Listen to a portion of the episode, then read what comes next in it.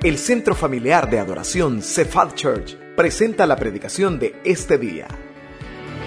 Oramos para que Dios prepare su corazón para recibir palabra viva, poderosa y transformadora en este mensaje.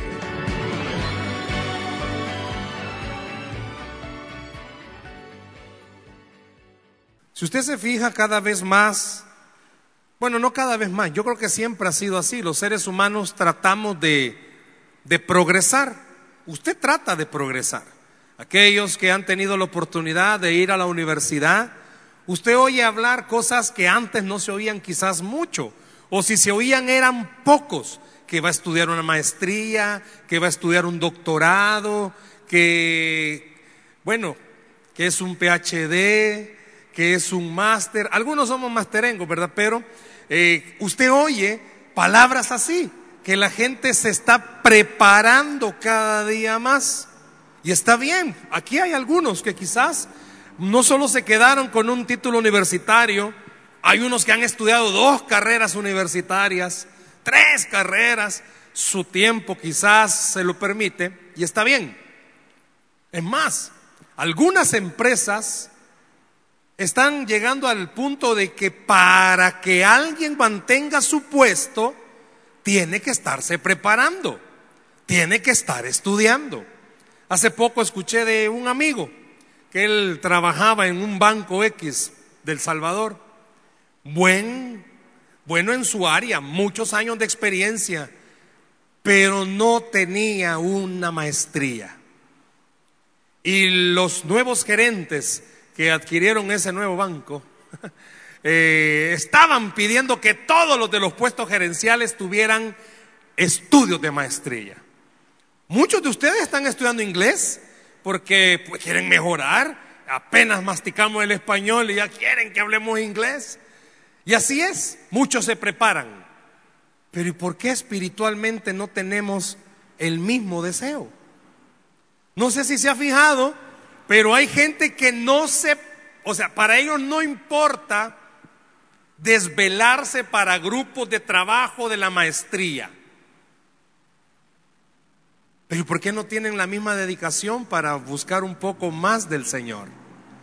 ¿Por qué no tenemos esa vocación un poco más para buscar del Señor? ¿Qué tiene que ver esto? Vea el mensaje de esta tarde.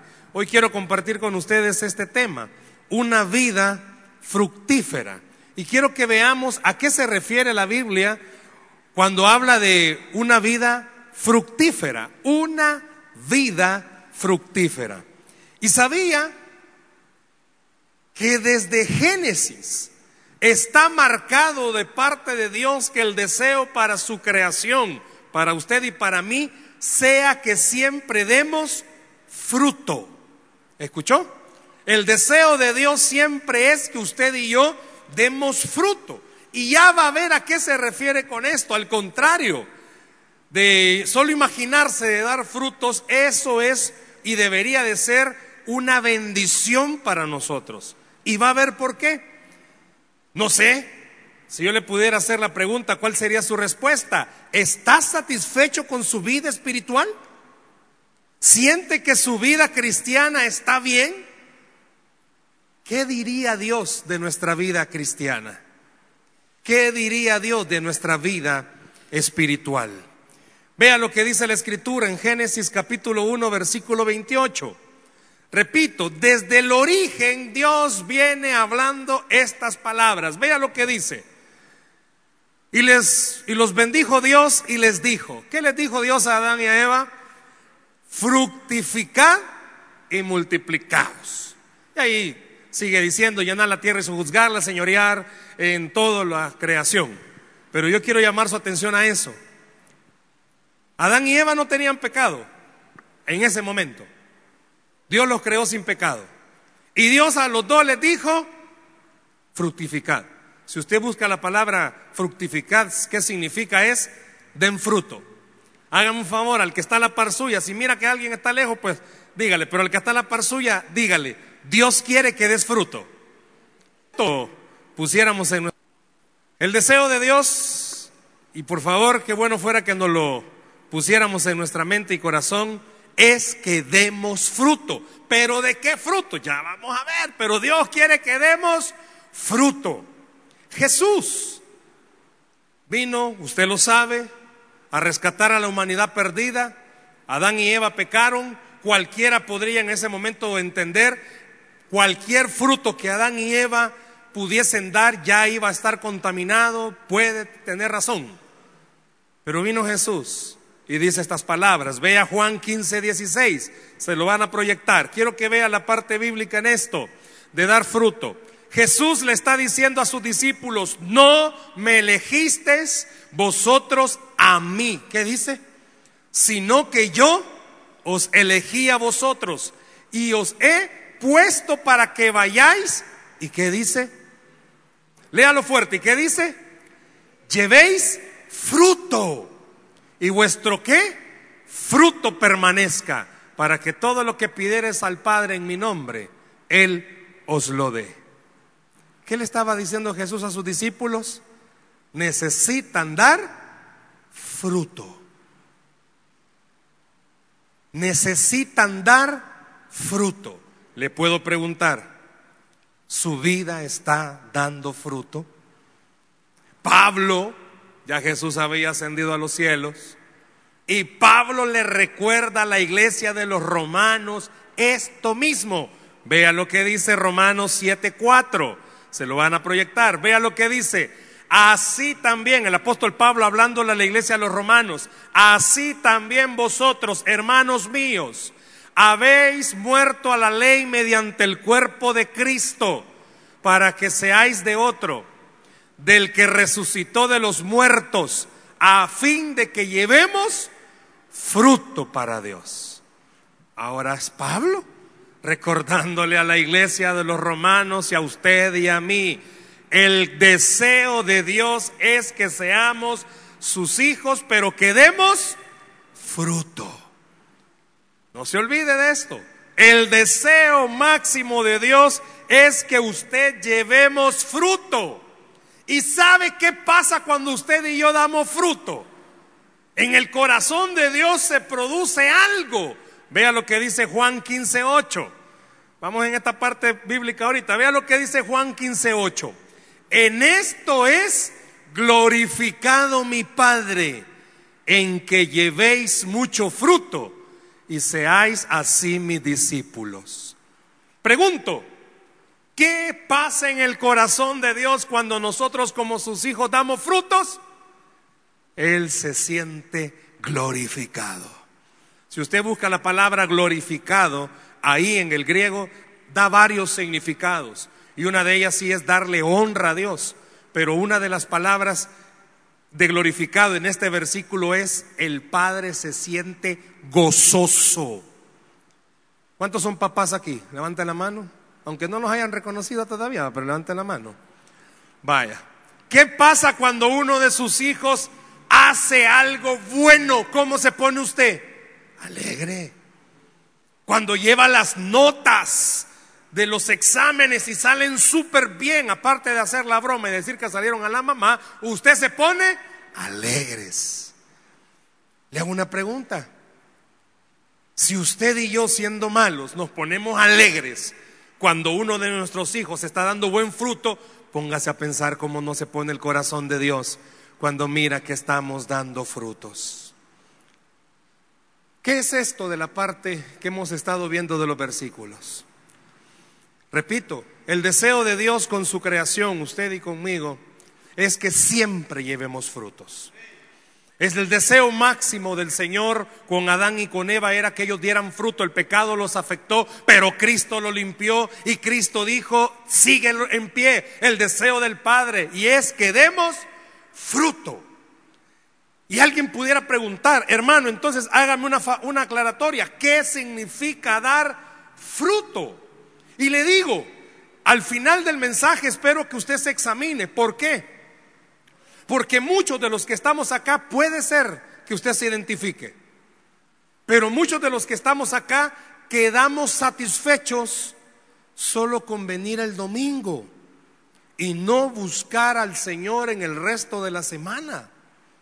Muchos de los que estamos acá quedamos satisfechos con lo poco que podemos hacer para el Señor. Pero el llevar fruto va más allá.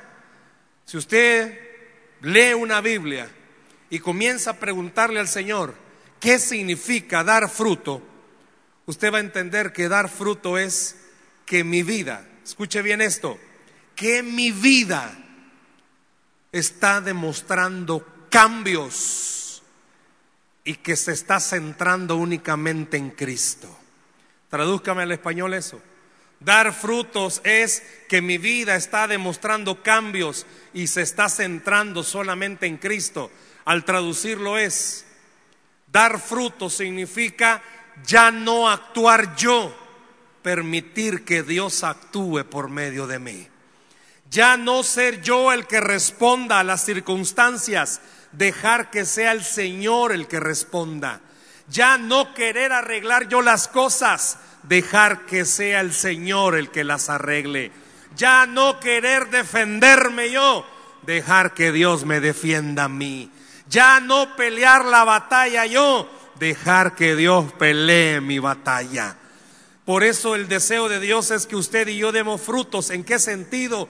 todo aquel que está aquí esta noche y está atravesando situaciones difíciles, dar fruto es dejarle el control total a Dios y creer que Él sí puede con todas mis necesidades. Dar fruto, ¿qué significa? Dejar de querer arreglar yo las cosas y recordar algo. Tengo a un Padre que es el que las arregla y las arregla mejor de lo que yo pudiera hacerlo. Por eso el deseo de Jesús, déselo al Señor el aplauso. Por, por eso el deseo de Jesús era recordarles, den fruto. Van a tener problemas. Cuando Jesús le dijo a sus discípulos, den frutos, él ya sabía que iban a tener dificultades. Es más, Jesús ya sabía que el día que usted iba a aceptar a Cristo, usted va a tener líos, hermano. Aquí hay gente que tiene líos económicos. Aquí hay gente que tiene líos en su hogar. Aquí hay jóvenes que tienen líos con sus papás. Ya tiene 40 y todavía los manejan como que 5, pero bueno, esos son otros casos. Hay gente que tiene líos con medio mundo. ¿Y qué hacemos? ¿Qué hacemos? Seamos sinceros, hermanos. ¿Cuántos de los que estamos aquí esta noche? Los problemas nos han amargado más de lo que quizás ya éramos. Porque quizás desde chiquito, ¿verdad? Veníamos ya amargaditos, porque muchas veces he dicho, en vez de pacha de leche le daban pacha de jugo de limón. Porque desde chiquito siempre ha sido bravo, ha sido brava. Desde chiquito. Pero a veces quizás los problemas ahora como cristianos lo han amargado más. Yo no sé cuántos de ustedes los problemas los han entristecido más. Conozco personas que tienen problemas y la fe de ellos ha sido tan atacada que andan desanimados. No se esperaba esa enfermedad y cayó de sopetón y en vez de motivarles los ha desmotivado totalmente. Hace poco soy parte del, equipo aquí de trabajo del colegio y hay algo de todo. Y hablando un día con, con una alumna, me llamó la atención porque años atrás era una chica centrada en las cosas del Señor. Pero los líos de los papás de ella hicieron que se descentrara de las cosas de Dios. Y ahora está más alejada del Señor. Y me sorprendió en, una, en esa plática, porque en vez de hablar de alguien, eh, en vez de hablar como alguien que le tiene fe al Señor, es alguien como que si nunca hubiera conocido al Señor. Los problemas producen eso. Y no solo en esta jovencita, en usted y en mí, hermanos. Muchos de los que estamos acá, los líos que hacen en nosotros provocan que hablemos negativamente. De esta no salimos, de este gran lío no voy a salir y andamos deprimidos, andamos entristecidos y eso hasta provoca más pleitos en casa.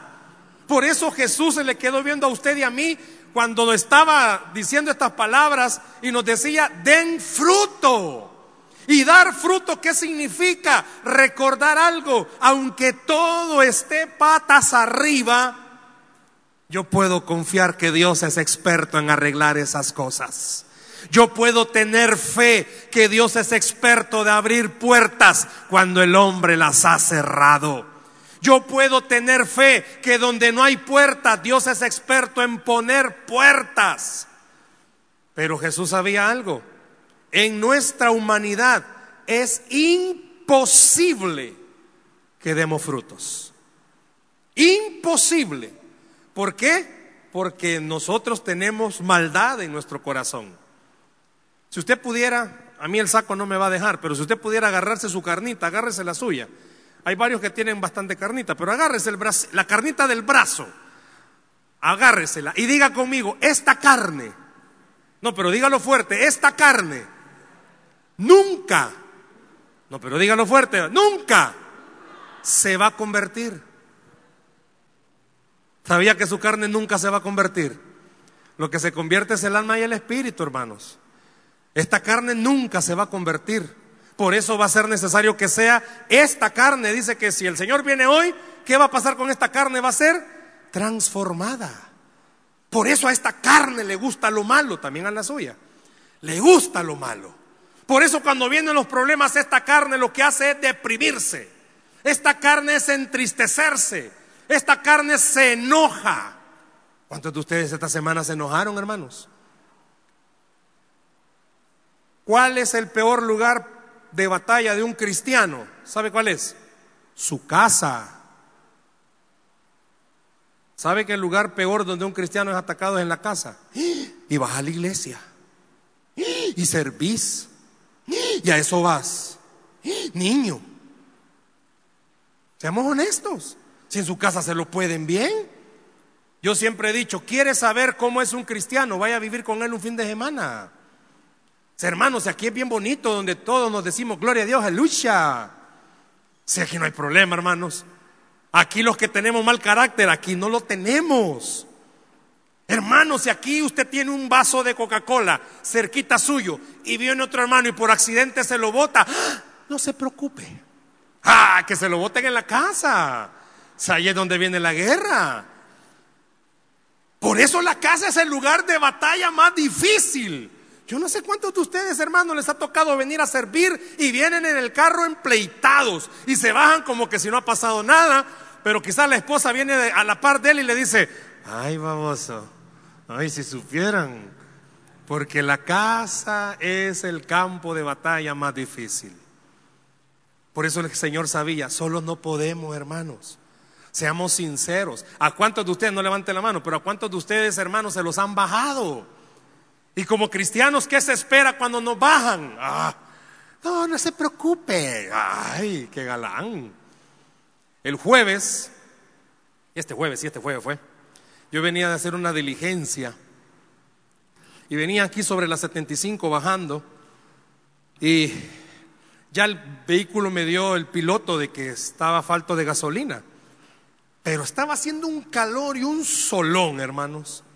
Y yo he leído, ¿verdad?, que es malo echar gasolina así porque aparte de que el vapor hace de que pues echa menos de lo que le están cobrando y no sé qué más puede hacerle porque la gasolina va tan caliente. Bueno, eso me ha dicho el ingeniero Salume, que no eches cuando está caliente. Pero también mi esposa me ha dicho, cuando te pase eso y te quedes sin gasolina, no te voy a ayudar. Yo decía, ¿qué voz escucho? ¿La de mi esposa o la de no echar gasolina aquí? Tuve que echar gasolina ahí. Llegué a la gasolinera, me estacioné, el solón. Es una que está aquí arriba, no le voy a decir cuál es, pero ya se imagina. Es una verde. Ah, pariente de esta que está aquí también. Y agarré la pistola, pero la de la gasolina. Agarré la pistola y, bueno, quité el tapón de mi carro y yo traía la pistola.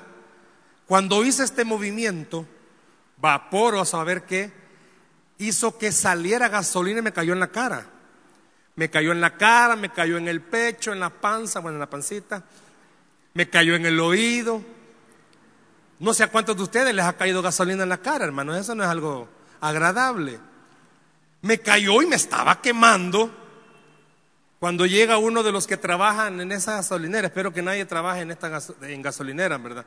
Llega ese hombrecito, se me queda viendo el desastre, o sea, que yo estaba mal. Va a tener que pagar eso. ¿Qué cree que hizo el siervo del Señor? Alusha. Yo me estaba quemando.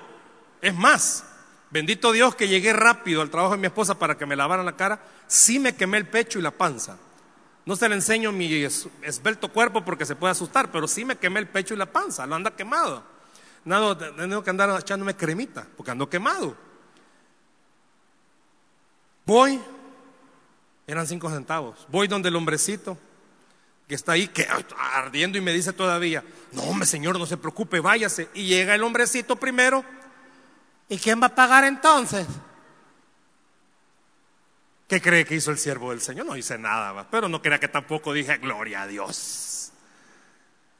Me puse a pensar, ay, si estos me conocen, digo. A ver, que hermano de la iglesia anda cerca, digo. Por eso el Señor quiere que demos frutos, porque sabe que no podemos, nuestra carne no puede. ¿A cuántos de ustedes, hermanos, les ha pasado lo mismo? Van en el carro manejando y el de la par se le atraviesa y usted en vez de dejar que salga el Espíritu Santo, sale el Espíritu de Satán. Se pone a la par. Por eso el Señor dijo, den fruto, pero sabe que no podemos. Si usted lo busca, no le pedí que lo proyectaran, pero si usted lo busca, ya lo sabe. Gálatas capítulo 5 versos 22 y 23, el Señor nos dio una herramienta porque cualquiera de los que estamos aquí esta noche le pudiéramos decir al Señor, no puedo, mi carne no me deja, soy malo, entendeme. Y tiene toda la razón. Y Jesús le diría, tener razón. De vos o de mí también no puede salir nada bueno. Por eso Gálatas 5 22 y 23 dice, mas el fruto del Espíritu es amor, gozo, paz, paciencia, benignidad, bondad, fe, mansedumbre y templanza. Gracias por proyectarlo, no se los había puesto. Contra tales cosas no hay ley. Jesús le dijo a la iglesia por medio de Pablo, a los de Galacia, a los de la iglesia de Galacia, por eso se llama Gálatas, y le dice a usted y a mí, ustedes no pueden Dejen que el Espíritu produzca en ustedes este fruto. Le puedo preguntar en esta noche algo. No me levante la mano. Pero ¿cuántos necesitan paz? Usted no la va a producir, hermano. Seamos sinceros, y a veces en el trabajo tenemos compañeros que nos roban la paz. En su casa le roban la paz. Usted se acaba de levantar bien galán orado y usted anda bien feliz y alguien le robó la paz. Yo no sé cuántos de ustedes tienen vecinos que le roban la paz. Yo ya les he contado a mi vecino que tengo y oro para que se convierta. Me deja atravesado el carro en medio de mi cochera, quiere que haga maniobras para salir. Y los hijos que ya aprendieron a manejar, igual que el tata, me los dejan atravesados. Y créame que hay momentos en los que pierdo totalmente la paz. No crea que me bajo y oro por este carro, Señor, movelo. Pito. Y yo sé que no tendría que hacerlo. ¿Cuántos de ustedes, hermanos, sean honestos, tienen ratos de haber perdido el gozo? Ya no se ríe por nada. Y es más, hay gente que se ríe a la par suya, mal lo enojan a usted. Porque usted anda tan amargado. ¿Cuánto esposo sufre por su esposa? Nadie dice amén. ¿Cuánta esposa sufre por su esposo? Está amargado. ¿Cuántas de ustedes, este viejo amargado ya viene amargado? ¿Cuántos tienen tiempo de no tener gozo, de no tener paz? Voy a preguntarle algo. ¿Cuántos necesitan producir el fruto de la paciencia? Porque la prueba que está viviendo, hermano, está dura, está difícil. Por eso Jesús, y recuerde esto, por medio del apóstol Pablo le dijo a la iglesia, Dejen que el Espíritu Santo produzca en ustedes este fruto. Muchos de los que estamos acá, hermanos, andamos resentidos porque nos han hecho de mil y un cosas. Pero Dios le está diciendo, da fruto, pero usted no puede dar fruto porque está o tiene cerca los que le hacen que produzca malas cosas. Por eso Jesús se le queda viendo a usted y nos dice, dejen que el Espíritu produzca en ustedes fruto. Por favor, pregúntese, ¿está mi vida produciendo fruto? ¿La gente puede ver frutos en mí? No sé si me ponen porfa la, la imagen de la prédica. ¿Cuánto bueno, ya siempre he preguntado esto acá, cuánto le gustan las plantas, que hay mujeres que les gustan las plantas, los hombres también. Yo no sé cuántos de ustedes en su casa, si es que su casa se los permite, pueden sembrar árboles que den frutas o verduras o algo.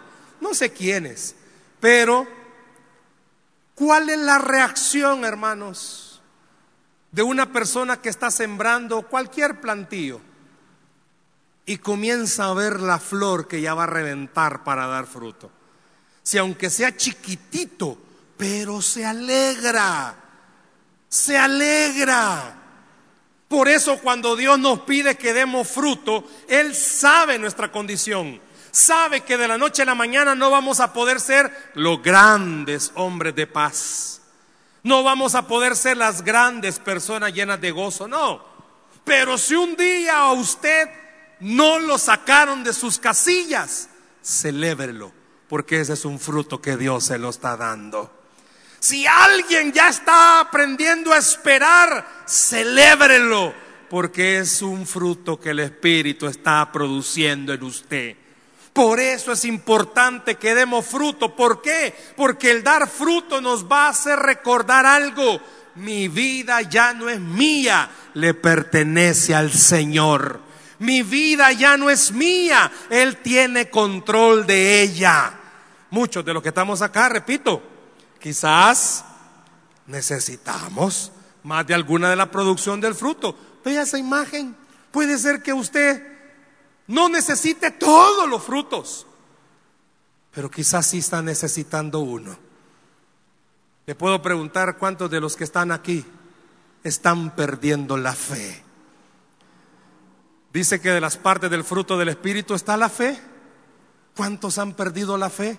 Y Dios le está pidiendo a usted de fruto en fe. ¿Y cómo es dar fruto en fe? Que aunque las cosas no estén cambiando, yo pueda recordar quién tiene control de las cosas.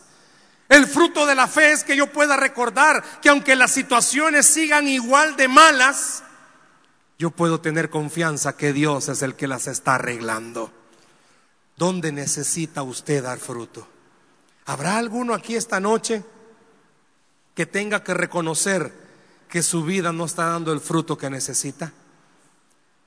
Puedo preguntarle, y sin temor a equivocarme, quizás más de alguien, estos días han sido los días que más ha sido atacada su vida. Problemas en casa, problemas en el trabajo, problemas financieros y problemas con usted mismo o usted misma, porque no haya que hacer. Ya no puede con su propio carácter, es más. No me diga, no me responda, va. Pero ¿cuánto ya no se aguantan ustedes solos? ¿Cuántos se miran al espejo y que me ve y usted mismo es? Ya no se aguanta. Porque anda a flor de piel el mal humor. El calor, yo sé, miren, el calor está galán. Está galán, hoy estaba haciendo más calor y a muchos el calor nos altera más. ¿Quién cuesta más que salga de casa, la esposa o el esposo? ¿Quién se tarda más en arreglarse, los hombres o las mujeres? En eso necesitamos dar fruto, hermanos.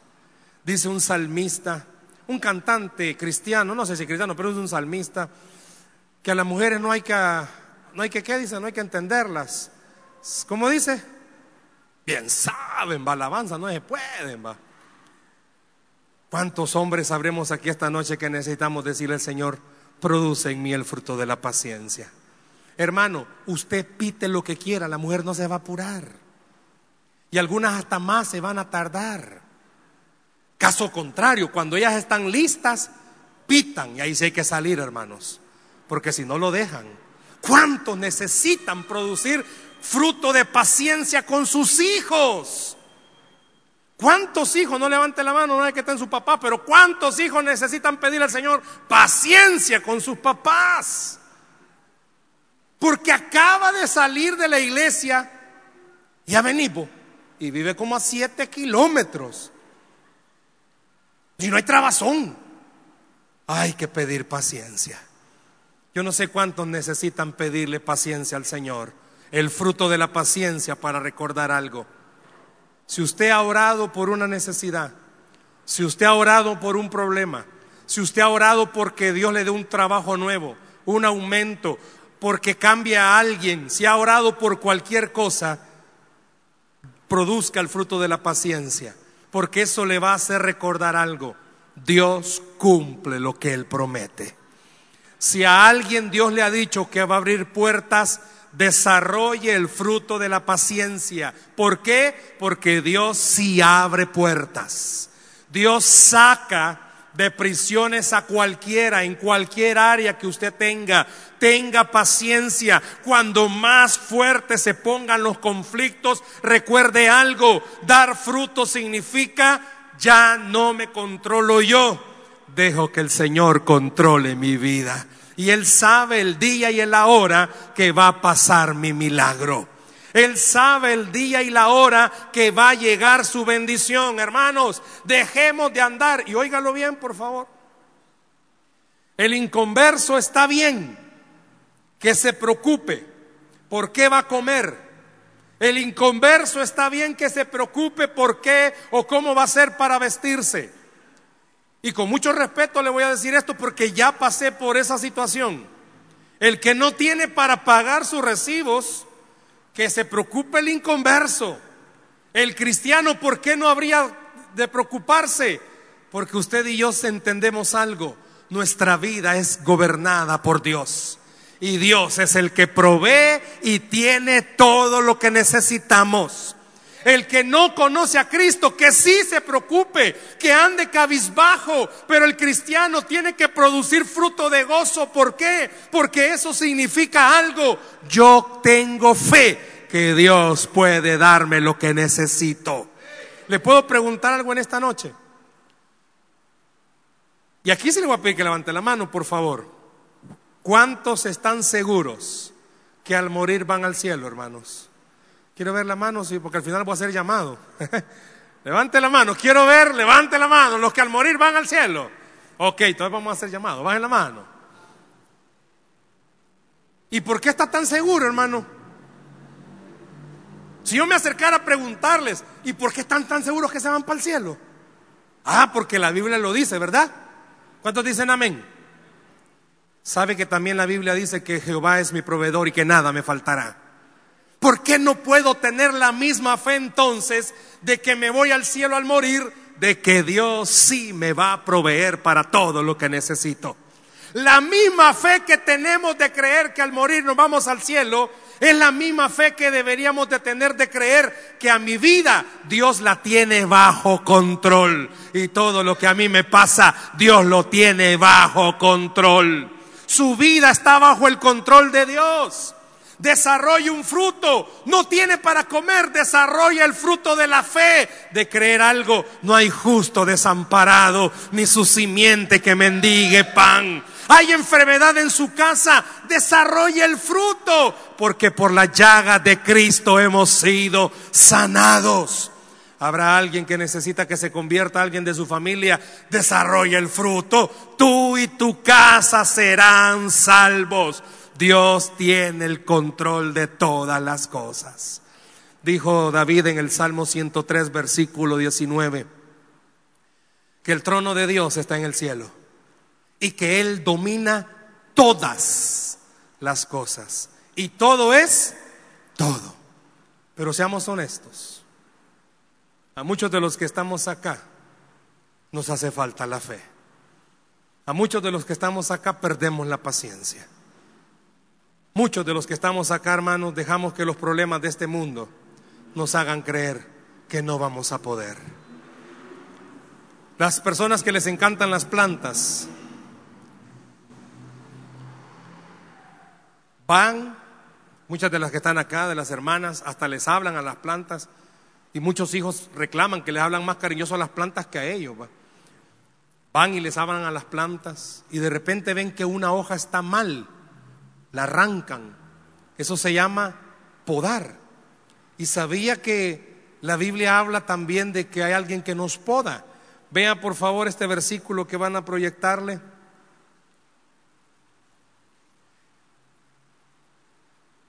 Vea el versículo que van a proyectarle. Tengamos fe, desarrollemos el fruto. Vamos a desarrollar el fruto de la fe. Bueno, si no, yo se lo leo. No sale, si sale. Busque Juan, por favor, busque Juan. Busque Juan. Vea el capítulo 15. Vea el versículo 1. ¿Qué dice Juan 15.1? ¡Ay, apareció! Ve. Yo soy la vid verdadera y mi padre es el labrador. ¿Sabe qué significa labrador?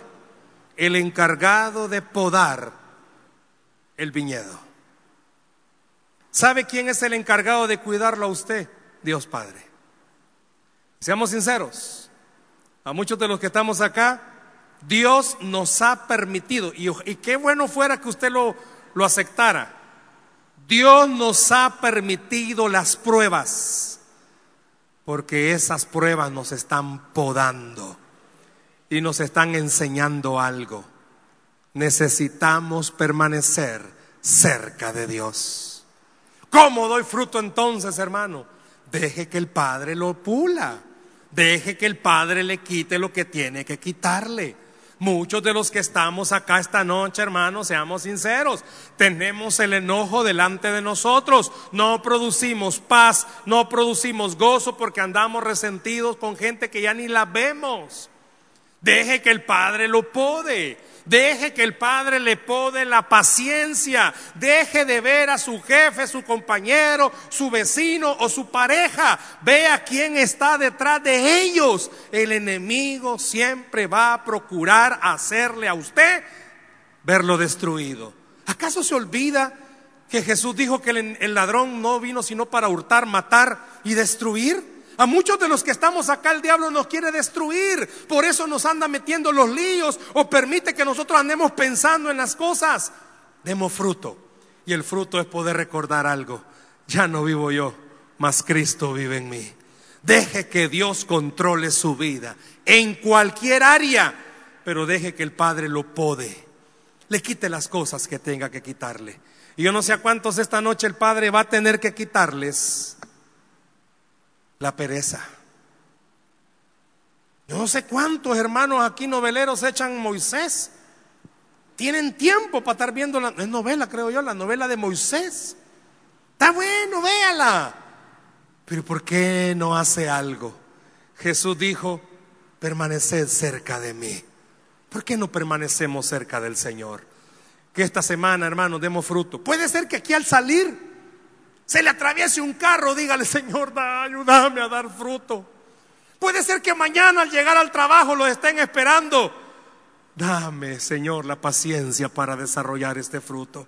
Puede ser que en casa, puede ser que con la persona que esté cerca suyo esta noche, usted tenga que desarrollar el fruto. Le digo algo, el Espíritu Santo está para asistirnos. El Espíritu Santo está para ayudarnos, porque sabe que solos no podemos.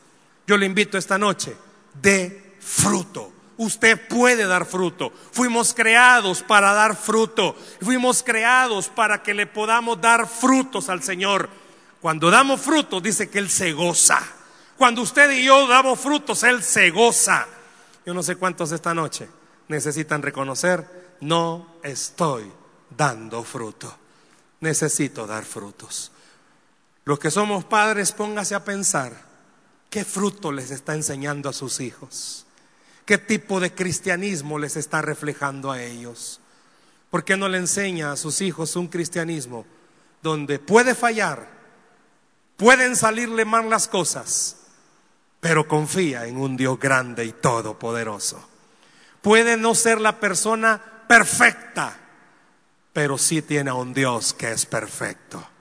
Puede ser que se equivoque todos los días, pero tiene un Dios grande en misericordia, que todos los días le dan nuevas esas misericordias. Demos fruto, porque cuando damos fruto, no solo alegramos al Padre, sino que demostramos que nuestra vida tiene cambios y es controlada por Dios. Dice la Biblia que al que cree, todo le es posible. Denle un aplauso al Señor, por favor, en esta noche, iglesia. Demos fruto. ¿Cuántos esta noche necesitamos reconocer que necesitamos dar fruto? ¿Por qué no cierra sus ojos, por favor, ahí donde está? Cierre sus ojos ahí donde está. Cierre sus ojos ahí donde está. Yo quiero pedirle que con sus ojos cerrados se ponga a pensar en dónde específicamente Dios le habló esta noche que tiene que dar frutos. Cierre sus ojos, cierre sus ojos, por favor. Deje que el Espíritu Santo pueda moverse en medio nuestro en esta noche. Cierre sus ojos. Esperamos que este mensaje haya sido de bendición para su vida.